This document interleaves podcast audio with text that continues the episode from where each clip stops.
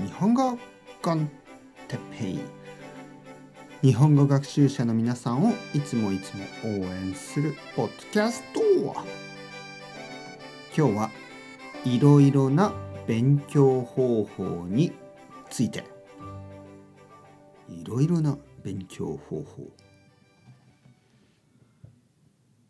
はい皆さんこんにちは。日本語コンテッペイですね、えー、元気ですか、え、僕は今日も元気ですよ。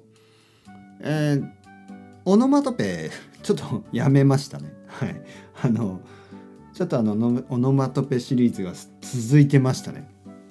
あのだけどそろそろちょっとブレイク。ということで他のトピックとかね、えー、他のシリーズに入っていきたいと思います。実はあの次回から次からの漢字を少しやっていこうと思いますね。まあまあまあやり方はまた今度あの説明しますね、えー、今日はいろいろな勉強方法についてちょっと話したいと思いますえー、日本語の勉強はいろいろなことをしなければいけません。えー、まずたくさん聞くたくさん聞くことは本当に大事です。えー、日本語がわかるようになるため、ね、理解する耳からたくさん聞かなければいけない。日本人が話している日本語がわかるようになる。これが大事です。だからたくさん聞かなければいけませんそして聞きながらですねやっぱり文法とか、えー、たくさんの語彙ボキャブラリーこれを勉強しなければいけません初級者の時は教科書を使うのもいいかもしれませんやっぱり簡単な文法がわかると役に立ちますからねそして漢字これも逃げるわけにはいかない。ね、これから逃げてはいけません。漢字が読めないと日本に来ても結構大変です。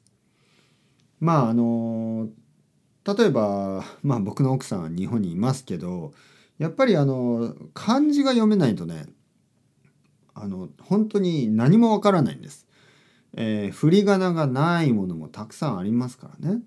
日本にはたくさんの漢字があります。いろいろもうどこにでもあります。スーパーマーケットも台所の中家の中外の全ての場所に駅いろいろな場所に漢字があります。漢字が読めないとちょっとこういろいろ理解できません。だから漢字もやらなければいけない。えー、読むことももちろん大事です。ね。えー、読んだり聞いたりもちろん話すこと。ね、話すことも大事。そして書くこと。全てが大事なんですね。で僕はポッドキャストでたくさん聞いてください、ね、たくさん聞いてくださいって言ってるけどそれは他のことをしなくていいというわけではないですね。たくさん聞くのはいいことですよ。って言ってるけど、あの読まなくてもいいですとは言ったことはないはずです。ね、読むのも大事だけどもっとたくさん聞いてくださいとは言ったことがあります。でも本当は全部大事なんですね。全てのスキルが、えー、ないといけない。なのでいろいろな勉強方法いろいろな勉強をたくさんするそれがまあ当たり前のことですよね。それがあの言語の勉強ということです。はい、それではまた皆さん chao chao hasta luego またねまたねまたね。